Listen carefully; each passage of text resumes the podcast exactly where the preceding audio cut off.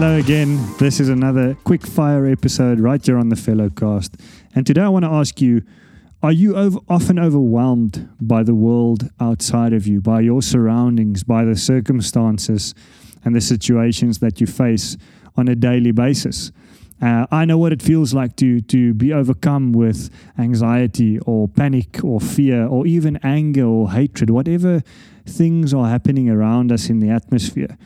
But we've got a promise in 1 John chapter 4 verse 4 and this is it. It says you are from God little children and you have conquered them because the one who is in you is greater than the one who is in the world. Very well known scripture. We often quote it and we often speak it out.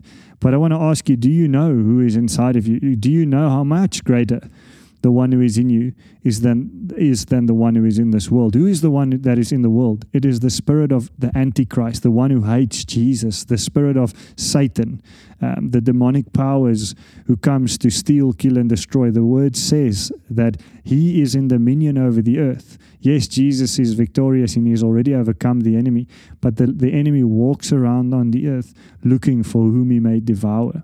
And so, we as born again Christians, as light bearers, as the salt of the earth, we need to change the areas of influence, the atmosphere where we are. We need to go in, into those places of darkness where there's no light and bring light. Uh, in the places where it is dead and bring salt to make it tasty again. We need to be those who change the atmosphere around us with who is inside of us because God is peace. He is love. He is joy. He is patience. He is kindness. He is goodness. He is self control. And He is faith, according to Galatians 5, where we read about the fruit of the Spirit. And it also says in verse 25 of Galatians if we live by the Spirit, we must also follow the Spirit. Now, I want to ask you today are you one of those Christians who say, I'm spirit filled, born again? So, do you follow the Spirit? Do, if you say you live by the Spirit, do you follow the Spirit?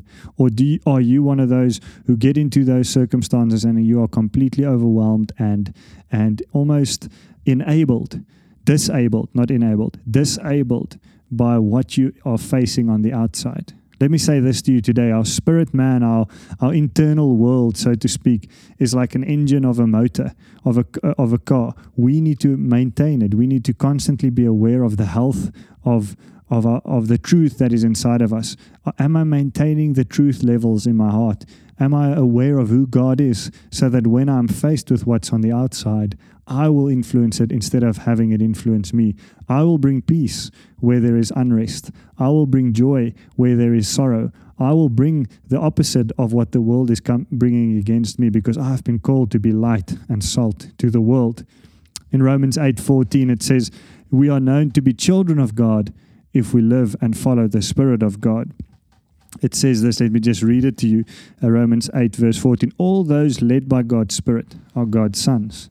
So don't we shouldn't call ourselves sons of God if we don't allow His Spirit to lead us. And it means leading us even when the world is coming against us, because we know who is the one who is in this world.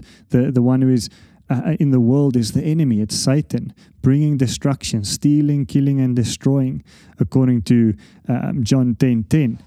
And so I want to challenge you today to shift your focus from the outside world and to what, what the outside world is bringing against you and focus inward and say, Thank you, Jesus, that you are greater than whatever I may face on the outside. And thank you, Jesus, that you call me to be light and salt. And so today I take you by your promises. And if you are going to work, going into a difficult situation with your family, with friends, wherever you may be going today, or where you've come from, or where you will be going tomorrow, go there with this attitude that greater is he who is in you, and you will influence the one who is in this world and outside of you. Bless you today in Jesus' name.